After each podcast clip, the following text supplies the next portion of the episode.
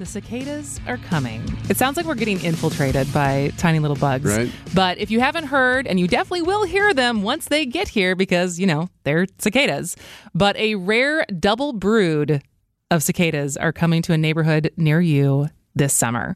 Uh, there's two different species, and they've been I don't know if hibernating is the right word, but one since 2007, one since 2011, and they are expecting to emerge this year. So there are different cycles apparently. There's Uh, 17 year cycles. and 17 then- year cycle. So we're going to find out because here to tell us more about what to expect, why it matters, is the Wisconsin bug guy and director of UW Madison's Insect Diagnostics Lab, PJ Liesch. How you doing, PJ?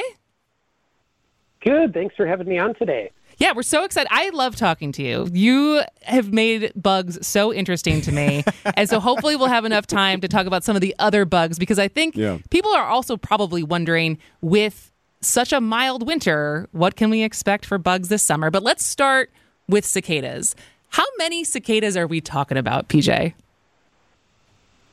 As a whole, we're talking about billions of them coming out this year. With a B? But yes, with a B. That's a lot of them. Uh, with the, the two broods that are popping out, though, so they occur in different geographic areas. and, in the 13 year brood, which is popping out, that's really to the south of us, like the southern half of Illinois and Missouri and places like that. So we won't see those up here.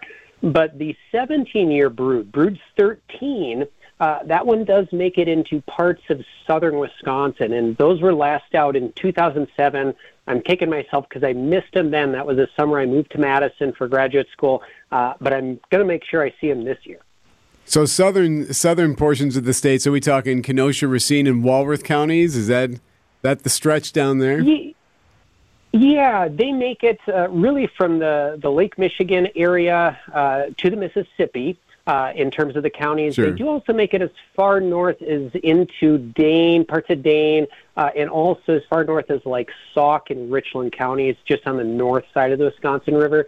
Uh, but out of all the areas in southern Wisconsin, uh, probably the single best spot to see these, if you want to see them, would be Walworth County, specifically the Lake Geneva area. That is just a very consistent spot for reports of these. Um, there's some parks on like the north side of the lake, which would be a pretty good uh, bet if you wanted to see them. But cicadas don't harm people. Like this isn't uh, billions of mosquitoes the size of bite, birds Kristen. that are gonna, you know, really be a nuisance. They're they're mostly just make a lot of noise, right? Right, right. Yeah, they're in a nutshell harmless to people and, and pets. Uh, interestingly, whenever there's a big emergence like this, uh, if you hop on Google and, and do some sleuthing, folks have made cookbooks for these, so they are technically edible. Uh, they don't really bite or sting or anything like that. Uh, the only thing they can maybe impact us from a human standpoint is if you are in a hot spot there can be an awful lot of them. So they might be blocking your driveway and sidewalk and could be maybe a little bit of a nuisance. You'll probably notice them more for the sound, though, and unfortunately, there's not much you can do about that. If you are in a hot spot for cicadas and they are out, and when the adults come out, they're going to be out maybe upwards of a monthish or so.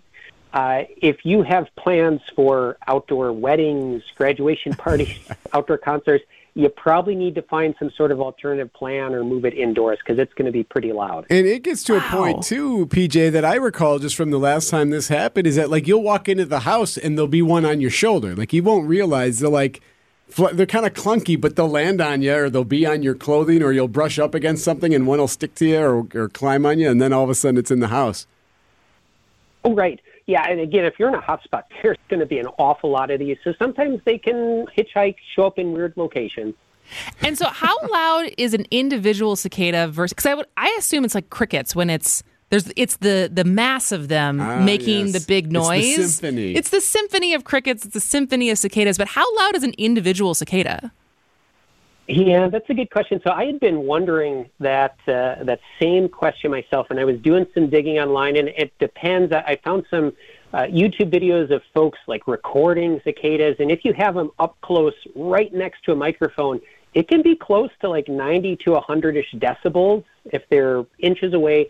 Um, but in general, what most folks will expect in those areas, if there's a chorus of, of males calling from a tree, it might be in the ballpark of 70 to 80 ish decibels, which is kind of in the range of a, a busy road or a vacuum cleaner.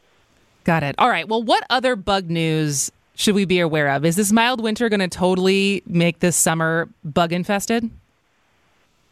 Not necessarily. Um, when we think of, of things like that, uh, you know, one insect that comes to mind would be mosquitoes, and it's a little too early to tell what's going to happen with those. I think what we really need to watch is how much rainfall and precipitation we get this spring. That's a bigger factor there. But with the weather patterns we're seeing, what I'm expecting at the moment, if the warmth continues, we're going to have insects popping out earlier in the season. Um, maybe they'd normally pop out in May, but they might be popping out in April, for example. And if we have an extended warm season, so basically a longer growing season, extended fall, early spring, um, there's some insects that might be able to squeeze in extra generations. And so that could sometimes be potential problems for farmers or gardeners and, and things of that nature. Uh, another thing that can happen, though, is we have some insects that maybe aren't quite here in Wisconsin or not super common. Maybe they're in the southeast corner of the state and they fare better in places like Indiana and Kentucky. But with mild winters, sometimes those insects can press farther north into the state. A good example of that would be our praying mantids, which aren't native here. Ooh, that'd be cool. But mm-hmm. when we have warm, warm winters, they move northwards. If we have a brutal polar vortex, it kind of knocks them back south again. PJ Liesch, before we let you go, I, you, you mentioned the mild winters and whatnot. I'm I'm still seeing it. We have box elder bugs. I saw one walk walk around the house yesterday, and and because of the mild temps, I assume, and because of the sun, like the outside of our house will have those silly. I think they're box elder bugs, like just kind of walking around. They don't really cause any issue, but they're just like alive they're and just well. There. It's February. They seem like they're wandering around. Yeah, and it just has to do with the the warmth that we're getting right now. It's in the 50s in a lot of areas this week, and uh, they can become active. Otherwise, they would uh, on a more normal winter, they'd be hunkered down uh, with the cold temperatures, but being cold blooded, once it warms back up again, uh, their activity can resume.